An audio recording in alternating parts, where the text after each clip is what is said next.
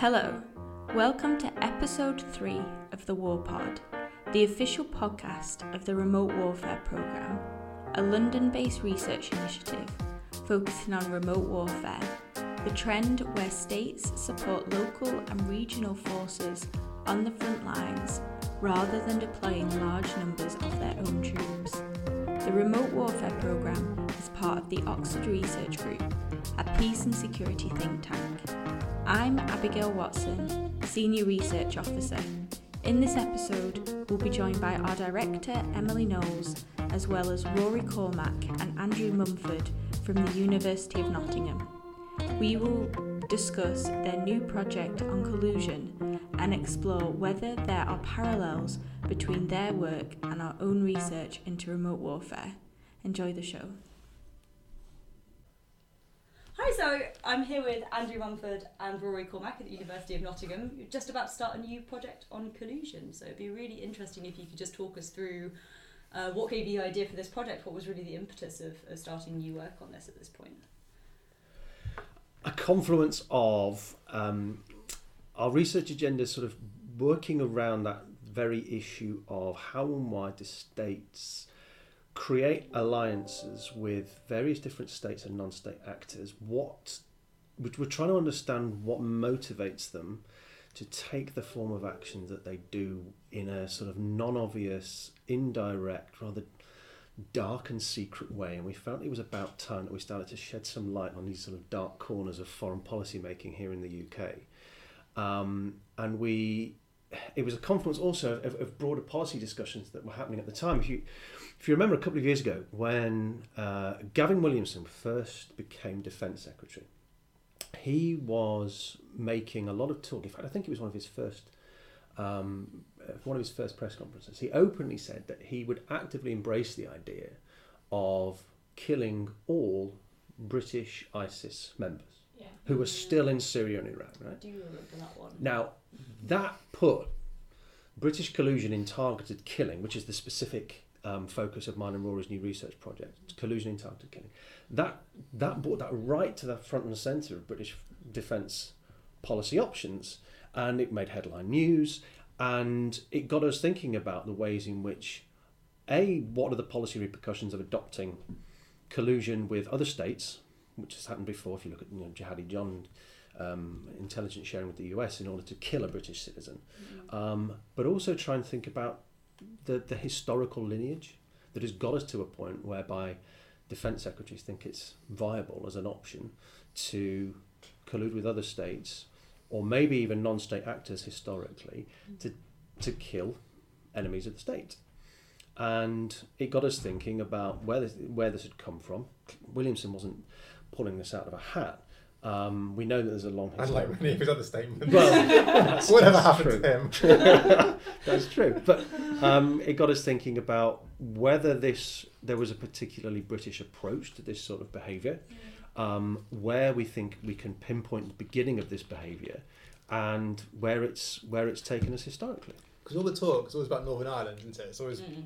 whenever anyone says collusion in the killing context, as opposed to Suez style collusion, it's always Ireland, Ireland, Ireland, and that's kind of accepted now. There's been so many inquiries going over the same cases, and they're all kind of saying the same thing, and so we're wondering, well, is, was Ireland a one-off? Surely Britain fought in other similar kind of um, end of empire uh, unconventional conflicts is still fighting unconventional conflicts now. So this whole collusion in Northern Ireland thing, it can't be a one-off. It must be part of a broader approach. Where, where's it come from, and, and what's the legacy um, today? Mm, do you have any sense of what case studies you're going to be looking at then, going back, or? So we've become quite interested in the idea about where it became strategic. Mm where it becomes intrinsic to Britain's approach. So we've sort of rested rested on the idea, haven't we, that, that actually the, the, the SOE in World War II is pretty important in this. If you look at the the activities that Britain undertook with partisans um, across Yugoslavia and Mediterranean, um, behind the Eastern Front, that this this collusion with non-state actors in order to to kill enemy combatants becomes important in sort of Churchill's notions of ungentlemanly conduct of warfare.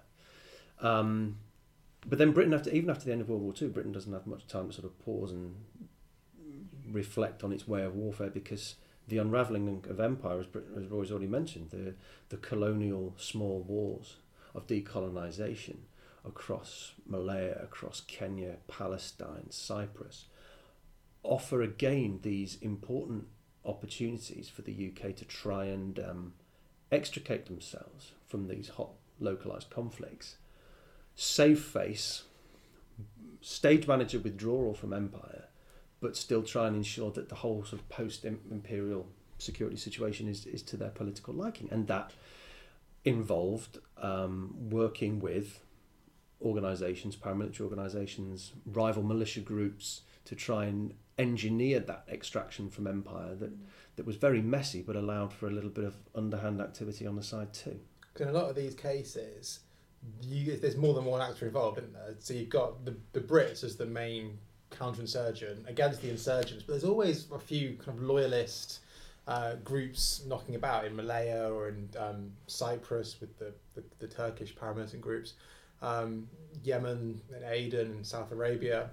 Um, so one would assume, and in fact, um, SAS doctrine from 1969 explicitly says that their aim is to co-opt, work with locally recruited forces, um, to uh, guerrilla forces. It says to work against the common enemy. Um, so this must be pretty common in a lot of end of empire, uh, a lot of end of empire uh, conflicts. And so we're just trying to work out is that is that the case? Why? What are the factors determining this, and how relevant is it today? And can I just jump in and ask, um, when you're talking about collusion, how broad a definition? What what are the aspects of that? What does collusion look like? How are you defining it in each of these case studies? Well, we, it's a tricky one because we don't, we don't we don't want to define it differently per case study. We want to try and um, have a working definition, um, but obviously there is debate, and each of the um, various inquiries into Ireland have slightly different, depending on how broadly you want to define how actively versus passively you want to define it. And I think that um, the kind of working definition we would adopt would be similar to that adopted by Desmond de Silva, who did the most recent Finucane um, inquiry. And he said, look, it's, it's got to be active, so it's got to be um, agents of the state, um, agents of the state, uh, aiding through giving weapons or, or, information to, to militant groups. But it's also can be, it also can be passive, so turning a blind eye, um, willfully ignoring, not investigating things properly. But the, the distinction that, that De Silva makes is that the, the passive element of collusion has to be deliberate. So it's government agents willingly ignoring the activity of of, of, of um, paramilitary paramilitary actors. Otherwise, it becomes really, really, really broad. If it's if it's they weren't aware, um, they were accidentally not aware through inefficiencies or through um, just not being on top of their brief. does that does, does that constitute collusion? But in some senses, maybe maybe there are examples of when the state is deliberately keeping ministers unaware, and that allegation has been raised about Ireland a few times. But for me, anyway, I think it can be active and passive, but it's got to have that sense of deliberateness. Otherwise, it can just be incompetence. and beyond sort of charting the lineage of this, beyond Northern Ireland, beyond the obvious cases, what what would be the desired outcome of this project? What are you hoping to look at, and what are you expecting the outcomes to be? I think one of the key things is trying to understand and comprehend whether there is actually a, a British way of collusion, something that, that defines the way in which um, the British state over the last half a century or more has gone about trying to um, engineer outcomes in particular conflicts through passive or active collusion with other states or non-state actors. Um, one of the things we've done as part of our preliminary research, we were in Belfast a couple of weeks ago. Um, we've done a couple of large scale archival scoping exercises digitally, uh, and it, what, what's emerging is a, a pattern of creating conditions whereby an outcome can be engineered. It's not necessarily direct interference in um, in an obvious way. No um, no smoking guns placed in other people's hands, is it? But it's it's a lot of engineering of of situations whereby the outcome can be um, manipulated through uh, exercising the the uh, the utility of certain groups. Now that's interesting for us because that doesn't look necessarily like your, your sort of classic collusion. Um, but there are various forms it can take that we're interested in trying to explore, whether it's passing on intelligence or not passing on intelligence in some cases. Um, that can result in the death of an enemy combatant. Um, how high how high up does it go? Now that seems to be part and parcel of the a lot of the current literature on, on, on collusion. As, as Roy's already said, most of it is focused on Northern Ireland. A lot of it is pushing a line about top down modes of collusion. This is coming from number 10, right? This this sort of um, It's coming from the JIC. yeah Anyone, anyone ever read yeah a JIC assessment? They would know the JIC did nothing, nothing that, uh, nothing that interesting or tactical. It's all very yeah uh, uh, ana- analysis and assessments, and I'm always shocked when these, these particularly the um, uh, more advocacy literature blames the JIC for collusion because Yeah. having spent a long time writing a book on the JIC and assessments. No, No. so it's, it's locating the We'd love to sources. have. Yeah, Sure. Lo- locating the, the, the the level at which collusion occurred is going to be important to identifying how wh- what this British way looked like. And so far, we've not found anything that points to top-down collusion. It's, it was not necessarily a state policy. Um, that's not to say it didn't occur. So we're trying to navigate a path between two very clear, distinct poles in the literature right now, which is on the one hand the advocacy literature that Rory's already mentioned that's associated with Northern Ireland, which tries to push a line about um, strategic state level collusion, collusion as state policy. Um, that, that Thatcher was pushing this um, throughout the 80s as a personal way of trying to tackle the troubles. And at the other end of the spectrum, you've got sort of the, the complete denials that collusion never occurred, the sort of more sort of orthodox official state line, which we also know not to be particularly true. So that we're trying to sort of chart this course in the middle that identifies the location of collusion, the causes of that collusion, the consequences of that collusion, um, in in order to try and understand how we got to a point now where we're trying to deal with, say, British citizens fighting for ISIS um, through Northern Ireland, through those colonial small wars um, of the 50s and 60s, all the way back to World War Two. And just picking up on that British way idea, I think that's really interesting. When we when we consider targeted killing or assassination, putting aside the various definitional issues, when we consider assassination, people think of the CIA and um, poison darts and Castro and everything. And there's, there's an American way of doing this. Um, golden age of the 50s, obviously, and then constrained, and then various legal justifications to targeted killing these days. We also think of Israel and the Mossad, very famous for its um, thorough targeted killing program, shall, we- shall, shall, shall we say? Um, but when people say, well, "What's what's the British approach?" How, how do how do Britain think about targeted killing? We we don't have the same history. I mean, there are times when MI6 has plotted uh, killing certain leaders, Nasser being the most famous example. There are plenty of times when MI6 has been asked to kill a foreign leader and they've said, no, no, Foreign Secretary, we, we don't do that kind of thing. Um, so we don't have that same tradition as the Americans or the Israelis, but we don't mind other people doing it on our behalf, at least historically. Um, having looked at enough of these archival files from um, the SIS side of things and the Foreign Office side of things, we don't have the tradition of, of killing people. James Bond doesn't exist. There's no license to kill going around bumping people off left, right, and centre. But we're not averse if someone, if I say we, the British government, disclaimer, I do not work for the British government, um, if if somebody in one of these end of empire wars or in decolonisation, Iran 53, for example, if somebody dies that the British state didn't mind dying, that's that was kind of okay.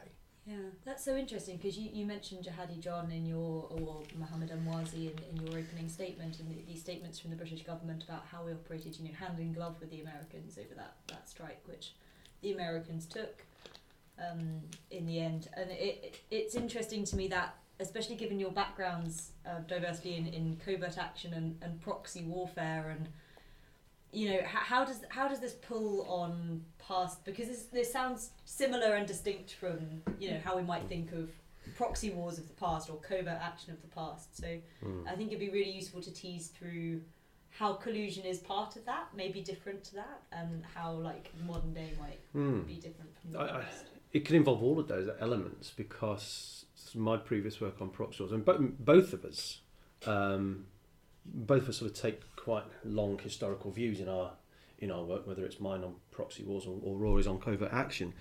So, if we're looking at collusion, we can we can try and see and understand how historically that has involved both trying to utilise um, other actors outside of the British military system to work alongside, both either formally or informally, um, and can involve facilitating other states to undertake acts of covert action that can be based on British intelligence. So it's actually the, the project is a sort of a nice confluence of our previous work, and it's nice to be able to to work together actually for the first time. On considering we're working on tangential areas of, of research for so long, but He just wanted a friend. you slightly shared burden Ex- That- yeah. Careful, that's it, some- that's it. someone else to write up the eventual research papers is what's happening down, so. Exactly. Um, well, one of us needed a telegenic face. The other's the face that was for Mumford. the other's face for radio and podcasts. Um, so please leave. Um, the the opportunity though it, it serves to sort of think about the, the, the processes of decision making. Yeah. Yeah. We're quite looking. We're interested in. We've been looking a lot at outcomes, but this project on collusion is looking more at those the decisions that led to outcomes um, about why the UK um, political system, the UK defence establishment was more keen to try and undertake more indirect acts of, of intervention in certain conflicts or try and ensure that if ultimately a, um, an act of targeted killing was was deemed necessary, why Britain didn't go down the, the American or the Israeli route of getting our own hands dirty. Um, and trying to explain that is, is intriguing to us. Hmm. And is there anything else you wanted to add from the covert action? Well, I suppose it, it kind of came out of the research I was doing for the, the book on British covert action, which was because one of the big questions is does MI does did MI6 go around covertly killing people in a way the CIA did? Um, no, is, is the answer. But there were time and time again I came up with examples of where covert action was deliberately used to create a climate conducive to a particular person being killed. Now, whether that was through propaganda, trying to discredit a particular target, um, going all the way back to the Iranian coup in 1953 when Britain was deliberately smearing certain um, leaders loyal to the Prime Minister. Uh, and then, if one of those people happened to be killed, like the Chief of Police was, so be it. And all the way through to some of the more recent um, de- declassifications about Northern Ireland, where in the 80s MI5 were launching propaganda designed to unnerve uh, Republican paramilitants, and Finucane kind of got wrapped up in that.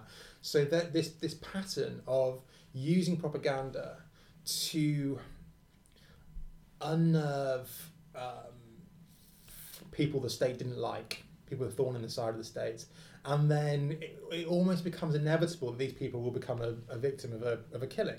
So you've got um, you've got well, my favourite example actually was from the fifties when Britain wanted to kill Ho Chi Minh, and obviously Britain doesn't do that kind of thing because it's terribly un-British. So the plan went like this: we don't just kill Ho Chi Minh. What they did, they plan, planned to do, was start an argument inside the Politburo. That argument would then escalate to the extent that someone else kills Ho Chi Minh as a consequence of that argument, which which we the Brit the Brits would have started. Um, obviously never happened, or I don't know if it was approved or not, but it obviously didn't work. Um, but that's that's a kind of a, a, classic example of how Britain was, was doing this. And Lumumba in 1961 is another example. Uh, first democratically elected leader of Congo, obviously, um, killed largely at the, at the, at the authority of the Belgians. Um, but the British hand and the American hand were behind there, removing protection, um, discrediting, bribing people to uh, parliamentarians to criticise him, um, discredit him, smear him. So you, you see this kind of almost double deniability that the, that the British hand is twice removed, Yeah. um, which was a was a pattern, and that's something that, that we wanted to explore a little bit more. That's so interesting. And uh, did you get a sense that this is a this is a strategy that has been evolving? That you can see sort of lessons being learned throughout the UK experience, and then, you know, uh, today are we looking at what you might consider like a finely honed strategy on collusion that's built out of these decades of experience, or has this always been a sort of ad hoc? It's, I think it's ad hoc because, look, for me anyway, um, it's it's a consequence of Britain not wanting to do, not wanting to get its hands dirty. Um, sometimes for normative reasons because we're Britain and we don't do that kind of thing. More often because they're worried about turning someone into a martyr. Um, more practical consequences. And so this became a, a consequence of that initial reluctance to do what the CIA might have done. Um, and because it's an intangible consequence of policy rather than policy itself, I don't think there's any kind of attempt to hone it into a strategy or anything. It's almost like what would inevitably happen if we don't kill someone, but various other policies are in place, such as ostracisation, um, such as um, operating in a kind of grey zone before, between war and peace without operational oversight, without coordination of different actors. Um, so it, it kind of becomes a quasi inevitable outcome rather than a strategy or a policy in itself. I, I certainly have seen no evidence to see this is kind of coordinated at state level, but I do think it's it's it's a consequence of other decisions.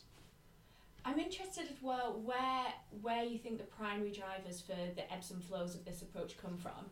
Do you think it's a sense of domestic constraints around what our parliaments and publics would accept, or is it based more on international relations and international reputation, or somewhere in between the two? I think one, one, one strand actually that's em- that's emerging right now is the autonomy of local leaders and local commanders.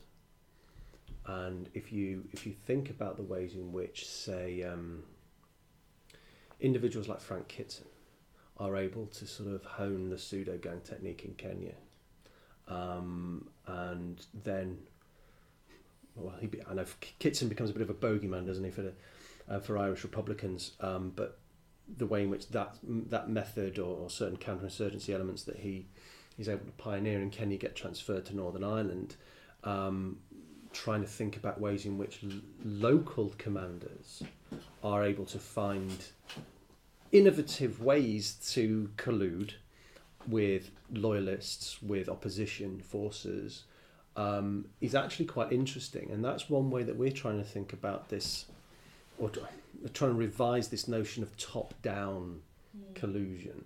That actually there, there seems to be some innovation going on at local level, um, but does buy in, you're right, that does buy into this notion of we've got to keep this um, fairly low key, we can't let this um, ex- um, escalate into something bigger. But there are ideas that, that start to get to be that start to be innovated on the ground that, that we find interesting ways. Keeni Meeni operations in uh, in Yemen, Yeah. you know, for example, that, that okay, ra- rather crude by today's standards, but they try to find innovative ways to, to try and um, infiltrate enemy um, personnel, to try and undertake acts of targeted killing. So all of these are, are interesting sort of local level innovations that we're quite interested in that hopefully can allow us to try and revise notions of national level policy. I think the scrutiny point's a good one as well, though, which builds into your research on remote warfare. Is that um, the levels of when when when there is more scrutiny about an operation, or there is um, which can lead to uh, public uh, resentment of troops boots on the ground, the horrible phrase. Um, that creates, we think, um, conditions which would enable collusion to flourish.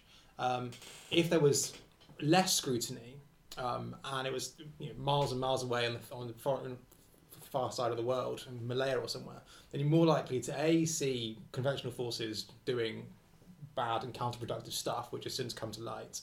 Um, whereas if it's closer to home, like Ireland, where there is a lot more scrutiny, then and there was a lot of scrutiny of the so-called shoot to kill units and undercover you know, MRF, um, that kind of stuff in the early 1970s.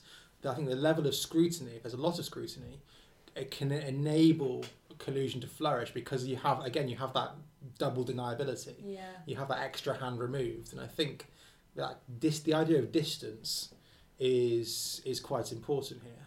That's so interesting, and I know that you've done a lot of work as well on you know deniability, both plausible and implausible of, of operations, and we certainly have lots of discussions about you know the impact that the information environment today is having on the this idea of a secret operation or a secret relationship, and I guess you know post things like the WikiLeaks um, exposure of, of diplomatic relations and, and the fact that you know conducting a secret bombing campaign in a in another country, even if it is over the other side of the world, seems to be you know not something that people could get away with now.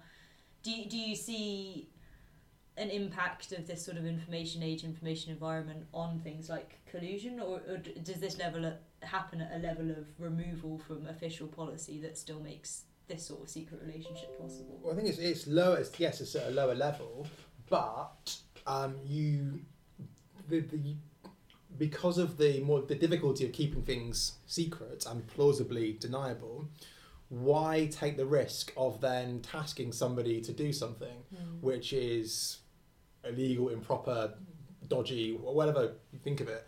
Um, why, even if even if it's kind of covert, why take that risk instead? And as the British, like I c- I can't comment on the current stuff because it's not really my field, but in the, in the older times, the, the older times, Technical in the term. biblical days, yeah, I know. I'm Nottingham historical club. In days of yore. in post 45 international history, uh, um, when it was still very difficult to keep things secret, Yeah.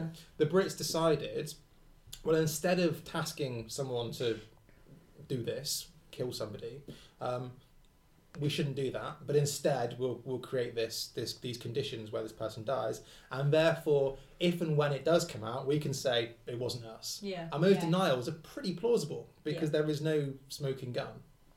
Yeah. But the social, you know, the, the era of social media and fake news does exacerbate the potential for that con- that conditioning Mm. that we've already identified was a was a key British trait historically to become amplified. That that the sowing of disinformation um, is a potent conditioner to a febrile political atmosphere that can engender a, a killing or an assassination by default by a third party that that, that we wanted to engender in the first place. So it, it, it has the capacity Mm. to, to be a key aid.